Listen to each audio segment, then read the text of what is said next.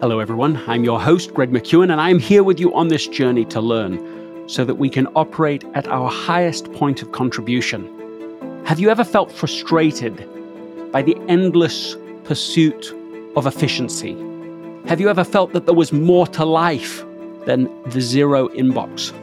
Well, today is part one of a two part interview with Oliver Burkeman, the author of 4,000 Weeks.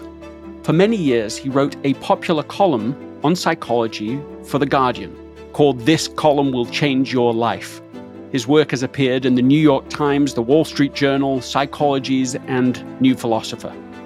By the end of today's episode, you will have the mindset that Burkeman believes most upends the time management industry of the last 30 or 40 years. Let's get to it.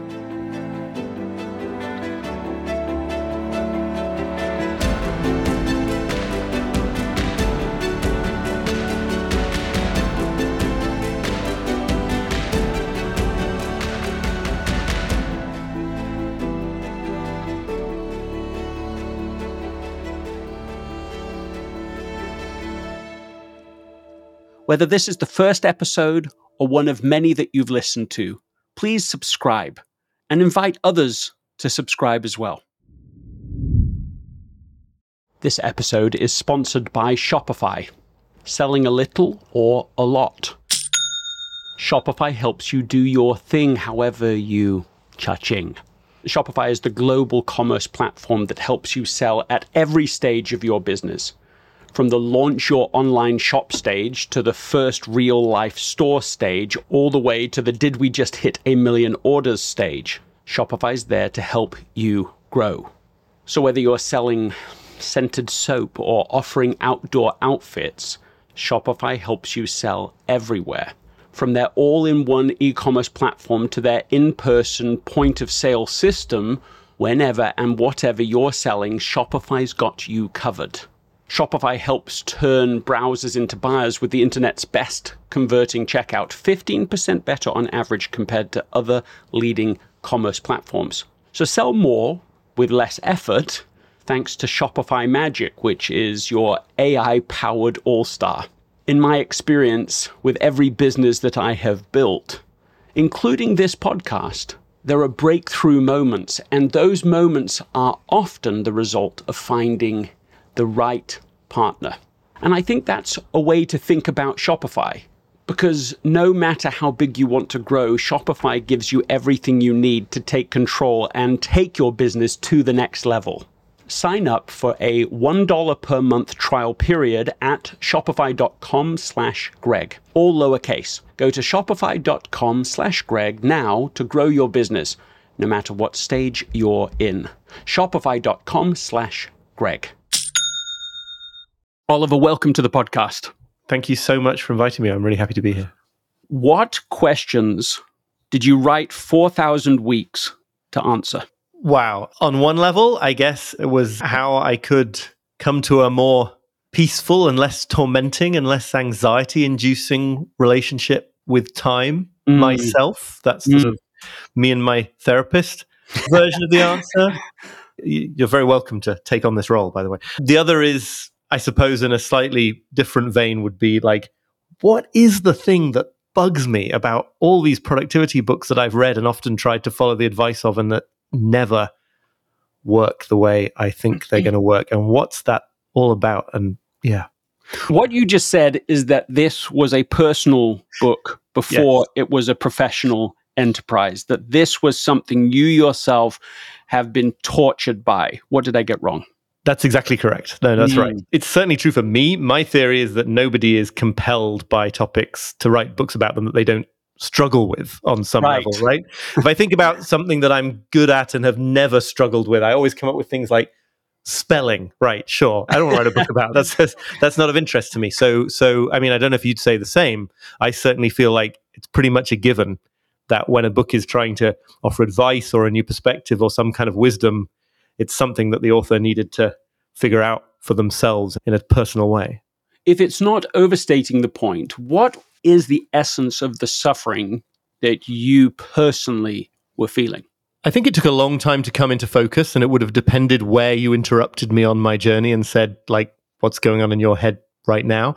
But one version of that would just be to say that I felt continually like I wasn't doing enough of the stuff that was on my plate. I wasn't meeting enough of the demands or pursuing enough of the ambitions that felt important. And that I was quite often just on the cusp of getting the productivity system or the level of self discipline or the mm. approach to scheduling that would nail this once and for all, but I was never there. And partly this is a sort of getting through your life kind of issue, isn't it? Because it, mm-hmm. it, becomes a certain point for me in my 40s when the idea that the real properly organized part of life is is soon to begin becomes mm-hmm. harder and harder to maintain faith in, really. Okay, so having tried to apply many productivity systems yourself in pursuit of being able to make a contribution, you get to the point where you say, it's not just about the system, it's not just about efficiency. There's a different mindset altogether, a different paradigm, one might say. Mm-hmm. And what is that paradigm as you write it in 4,000 weeks?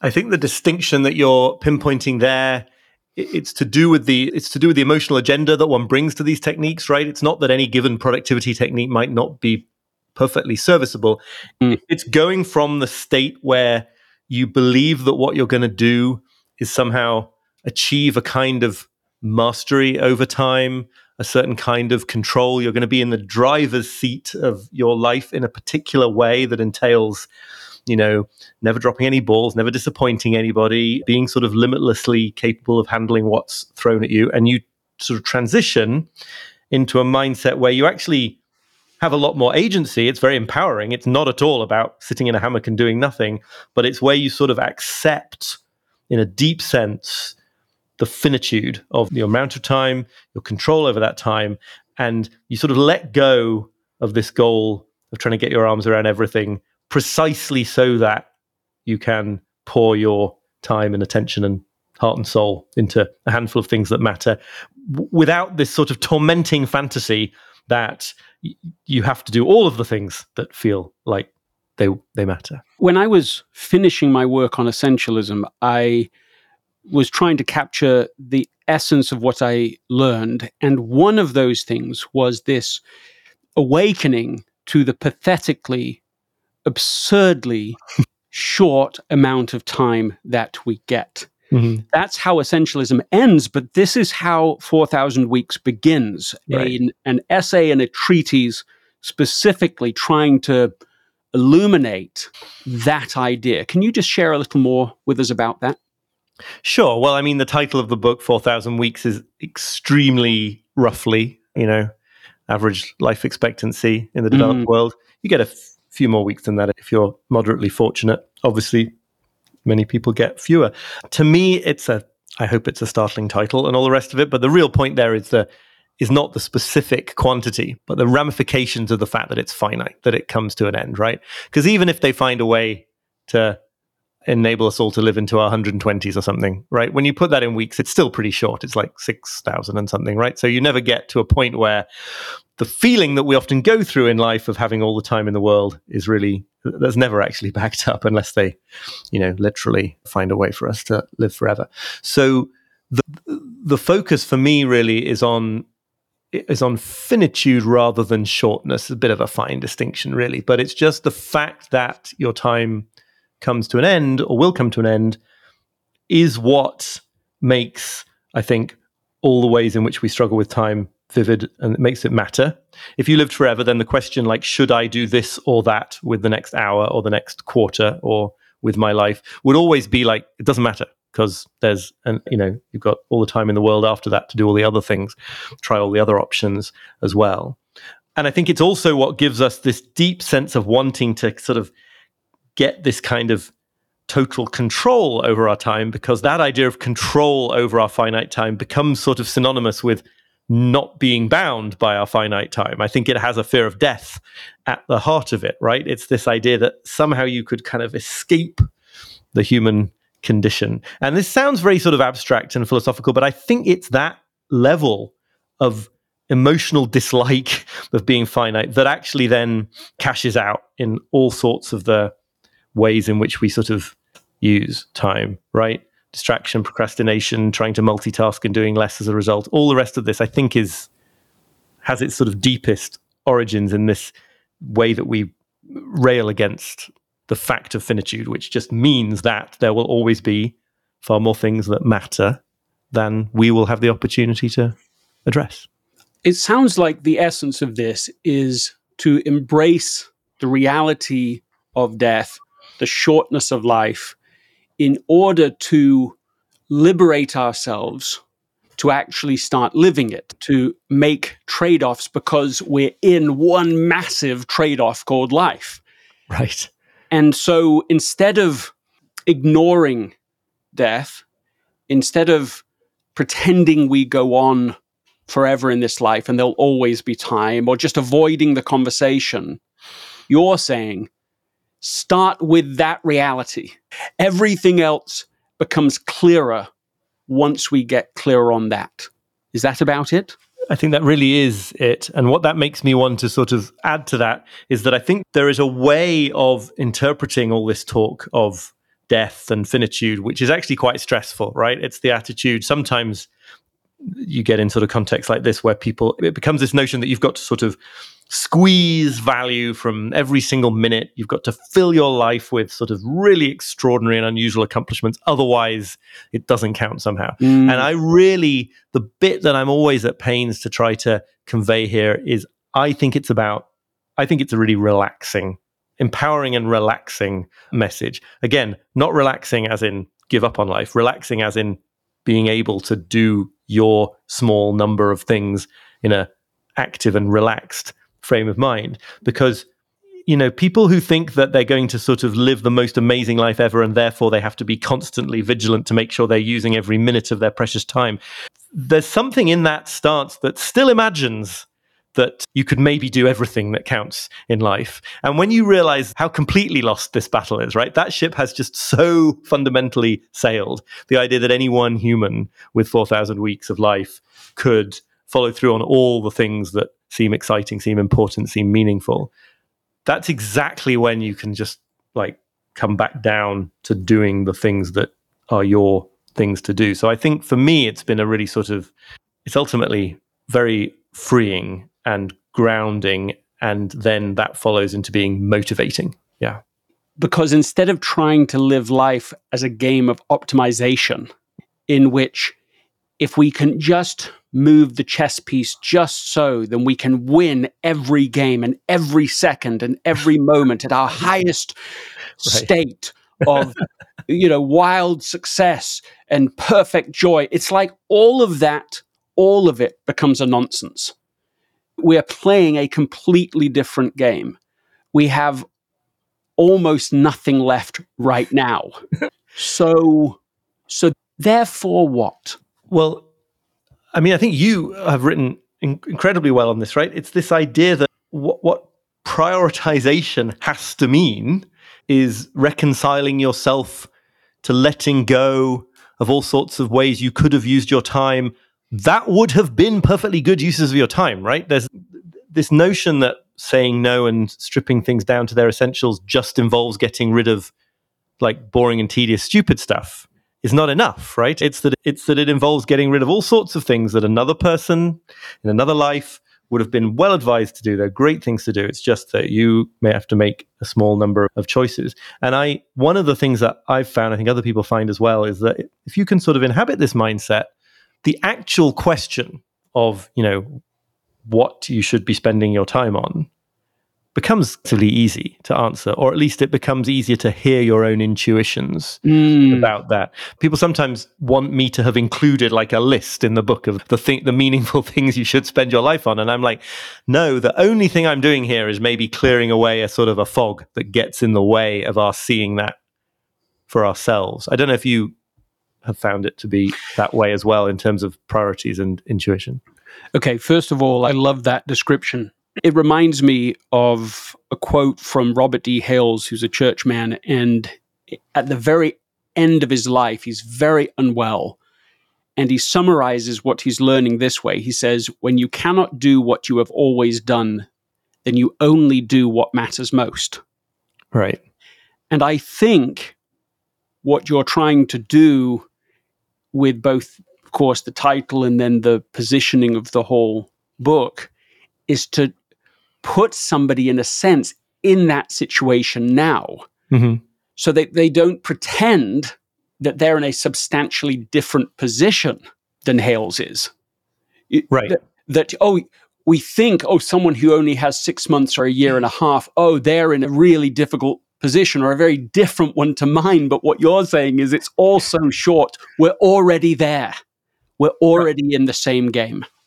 Right. And I recall the reflections of somebody, i am afraid I've forgotten the details, but somebody who I think was in the position of being given a terminal diagnosis and not having very much time left projected by doctors. Reflecting on how she was asked by some close friends what it felt like to know that she was going to die, and just being sort of staggered by this question, as if that was not true of the person asking it, right? I mean, uh, the idea that only some people who's for whom the end of their time is we've got reason to believe is very soon that, that they're the only people who know they're going to die is kind of it's it's wild it's kind of it sort of breaks your brain to realize it because of course we all know at least intellectually that our time is going to come to an end. But there is this, you know, very understandable and all sorts of theories about it, but very understandable, a uh, huge amount of energy dedicated to not thinking about that. And I, I don't think I've done more in this book or in my own life than divert a small amount of that energy away because it's still a terrifying prospect. But just a little bit can make you realize certain things that they were already true and you already knew on some level they were true, right? Nobody really thinks they're going to live forever. They just make decisions every single day about their time as if they were going to live forever. Well, it gets real here because literally over the last few days, I have been in something like constant communication with a friend of mine who we go back like way, way back with, who is definitely going to die of cancer. And the question is when. Mm-hmm. And so it shifts our conversation into a very real place for me mm-hmm. as I think still, though, about him. So I'm not yet going, oh, this is about me, because for him, 20 more years means a lot to him. You know, mm-hmm. I was doing the calculation. So let's say he's going to have something like 2,600 weeks. Mm-hmm. You know, maybe, maybe it's 2,700. But the 1,000 or 2,000 or whatever the number is, 3,000 weeks, you know, that he misses really matter to yep. him. And it's extremely frustrating for him and occasionally debilitating, even though he is serving and thinking of others and inspiring in heroic ways, I would say. Mm-hmm. But I just wonder, I know now it's taking ideas you wrote about sort of at one level and giving it back to you in another. But like, what's the message for him? Or what's the message for us? Yeah, it's, I mean, this, as you say, absolutely gets to the nub of the matter. And this is a sort of a self absorbed thought, but I'm acutely aware that I don't, I, I don't think that anything that I have done in terms of writing this book or thinking about these issues I've got no particular reason that would prepare me to face that kind of news with equanimity. Mm. I think it's in a it is in a different league from all kind of thinking and writing and conceptualizing about this stuff. And I think it would be the wrong so I'm not convinced that I have a message for him as opposed to the other way around. But mm. I think the wrong thing to derive from what I've been saying here would be that it, it doesn't matter whether your life is one, two, three, four, five, six, seven thousand weeks long, right? It's not that it all collapses to nothing. It's that the finitude is the thing that we are responding to. And, you know, without putting words into your mouth or those or to mouth your friend, I can see that the experience of being in that situation makes it true in a way that is just unignorable where we manage to ignore it normally on a day to day basis. And I think have to ignore it on some level on a day to day basis. This is not a manifesto for going around trying to feel like you have that kind of diagnosis if, in fact, you don't, right? It's the idea that that the sort of horrifying insult of not getting to go on living is universally true and it manifests in so many different ways and in so people who are not in the position of your friend it's just the position of like constantly trying to doing things on a daily basis that sort of allow you to maintain the fantasy that you're not really bound by these terms and conditions, right? That that distraction is part of this, procrastination is part of this, sort of relentlessly keeping your options open or trying to get your arms around everything and become hyper optimized. I think it's all part of this same thing. And to have that intellectual possibility sort of taken away from you by the facts of your situation, it's coming down to earth as forcefully as you can. It would be interesting to discuss, if you want to, you know, the ways in which some people who undergo this kind of news find a kind of a liberation and a spiritual opening from it. But I also think that's not really something you want to try to impose on anybody else, obviously, if it's not where they are at. Well, one of the things that it occurs to me is that a lot of these subjects are dealt with at a very surface level. For example, it's tempting when somebody is facing their imminent death Mm-hmm. Right. That's a very distinct thing. That's not going through something hard. It's a very distinct thing. And it's easy, I think, for people to, first of all, want to avoid that, just sort of withdraw, even mm-hmm. as they're affected by it, even as they wish they could do something. And that's been an un- unintended consequence of this diagnosis, is that many people have sort of withdrawn. Or then there are those that engage, but it's at a very surface level. Right. So maybe very optimistic. Well, you know, you don't know. Maybe something good will come along, so on. Or maybe they give advice. Many people seem to give advice in this situation. Uh, which is dealing with their own anxiety primarily, I think. Yes. I very think understandable, but not very helpful. Yeah. Not very helpful, and maybe misses the learning. I, I certainly myself have found something in Shadowlands, the movie depicting C.S. Lewis's tragedy as his wife dies of cancer and then he finally has enough strength or gumption to go to a meeting, a dinner at Oxford. And he's met there by one of the reverends who says, Well, you know, we have to trust in God in this moment. And which I don't think is in which is a wrong statement, but it's brilliantly depicted because C.S. Lewis's response is like v- visceral. No, it's just brutal. Mm-hmm the reality is so brutal. And we have to somehow, I think the injunction is something like to mourn with those that mourn, to go to, to experience the awfulness and the learning and the suffering and to be in that rather than to avoid it or to somehow be at the surface. And while I know at one level what you're writing about is, as you describe it time management for mortals at another level, perhaps more strongly even than you expected. You are challenging people to confront this essential reality of life. Any reactions to any of that? Yeah, I think that's I think that's really true. The bit that you, well, all of it, but the but in terms of my message, the things that you said at the end, I think it is really a continuum, right? That has the kind of devastating confrontation with mortality that we've been talking about here at one end and one's natural attempt to try to squeeze another 10 emails answered out of out of the half hour that you have at the other end right it's this kind of it's mm-hmm.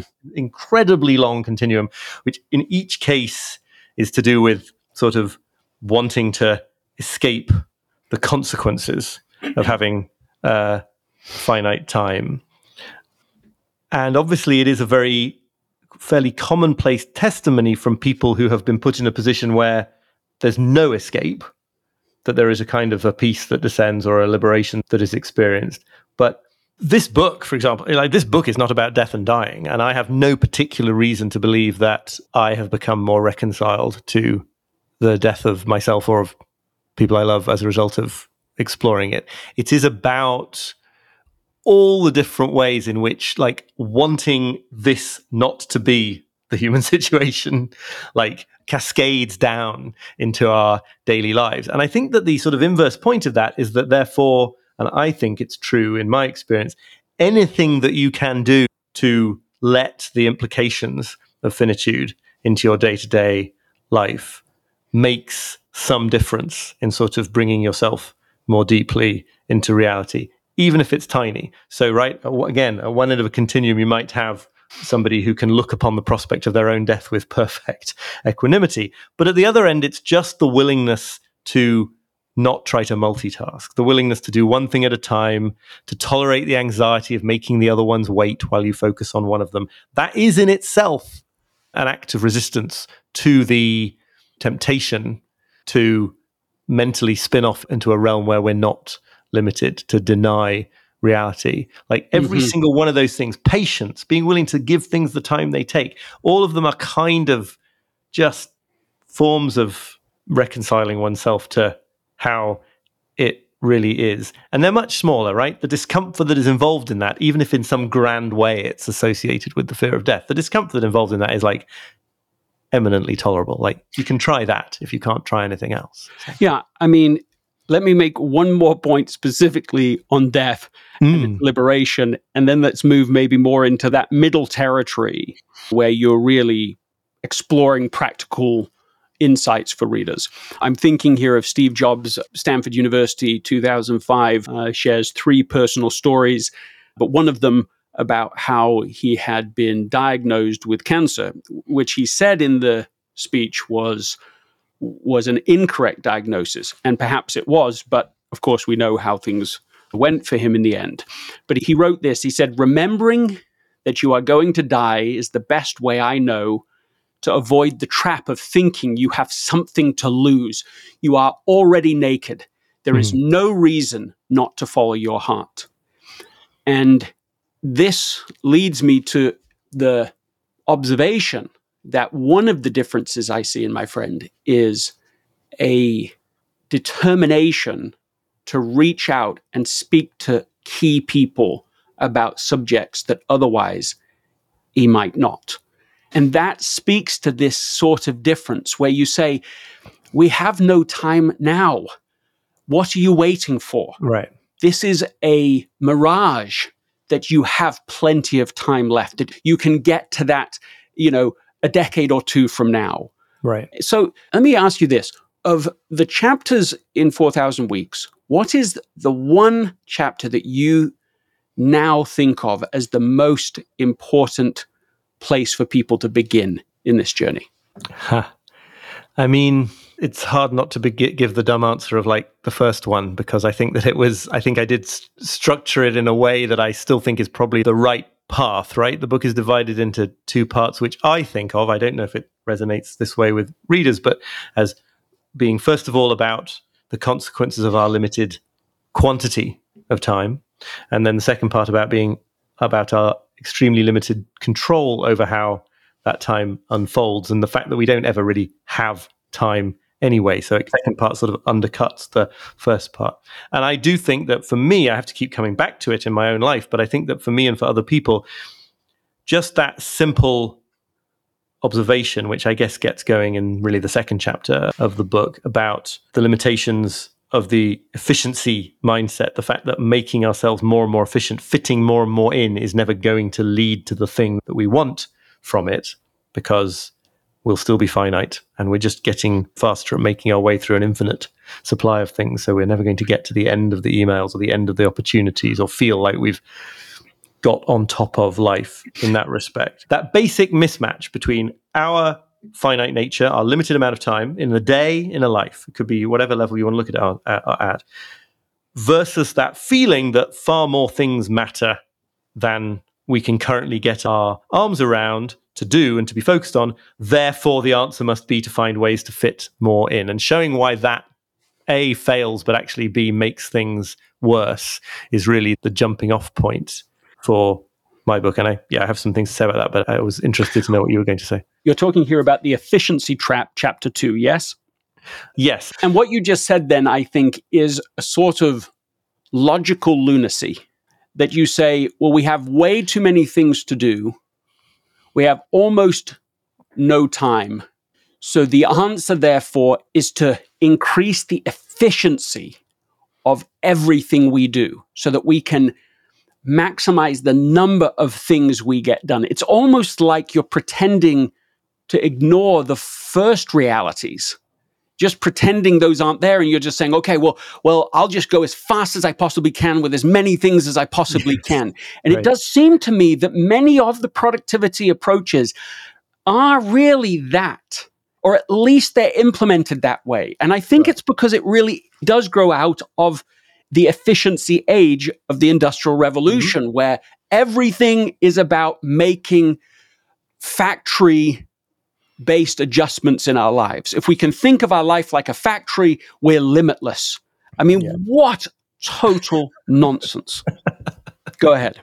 No, I think you you put it brilliantly. And then, you know, the analogies with factory machinery give way to analogies with you know parallel processing in computers and it all just gets even more it gets even more alien to who we are and i think you know that's just yeah it is it is a kind of lunacy i think you're right to point out that a lot of the problem with the productivity approaches is to do with how they're implemented. And I'm not saying that isn't encouraged by certain productivity gurus. I think it is sometimes. But like a way of organizing your day or a way of thinking about your workflow or a way of organizing your to-do lists, like any of these can be totally fine if they're approached in the spirit of like, this is a tool that seems to bring a bit more order to this finite situation in which I live and in which I must make real prioritization choices that involve cutting away other alternatives, right? That's fine. The problem, and certainly my experience in my days as a sort of full on productivity junkie, was thinking that actually this new technique or system was going to enable me to get on top of everything, or at least everything that counted. With full respect, and I think some is due to Stephen Covey. I've, you know, I'm slightly sarcastic in the book about the famous rocks in the jar time management parallel that suggests that good prioritization is the way to fit all our big rocks into our available time. And I want to say there are just far too many rocks, right? We have to start from the position that only a small number of rocks are getting into the jar. Most of them are being are going to be neglected completely. That's got to be the start point. It isn't that you can't prioritize usefully beyond that, but if you start from the idea that there must be a way to find time for everything that matters, there's just no reason why there should be that match between what matters and what time you have.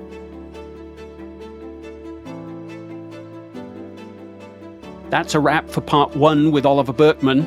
It's an intense subject and an intense conversation. What is one thing that stood out to you today? What is one thing you can do differently immediately to put this mindset into practice? And who is someone you can share this episode with so that they can benefit and be part of the conversation as well? If today's episode resonated with you, don't let the conversation end here. Click the subscribe button to stay updated with our future episodes. I want these conversations to be as engaging and as valuable as possible. And who better to guide me than you? Leave a review on Apple Podcasts and share what aspects of this episode you enjoyed the most. Your feedback directly influences the conversations in the future and allows me and my team to continuously evolve and improve.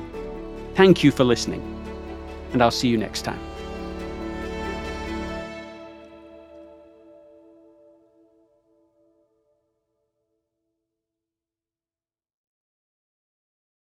This episode is brought to you by the Yap Media Podcast Network.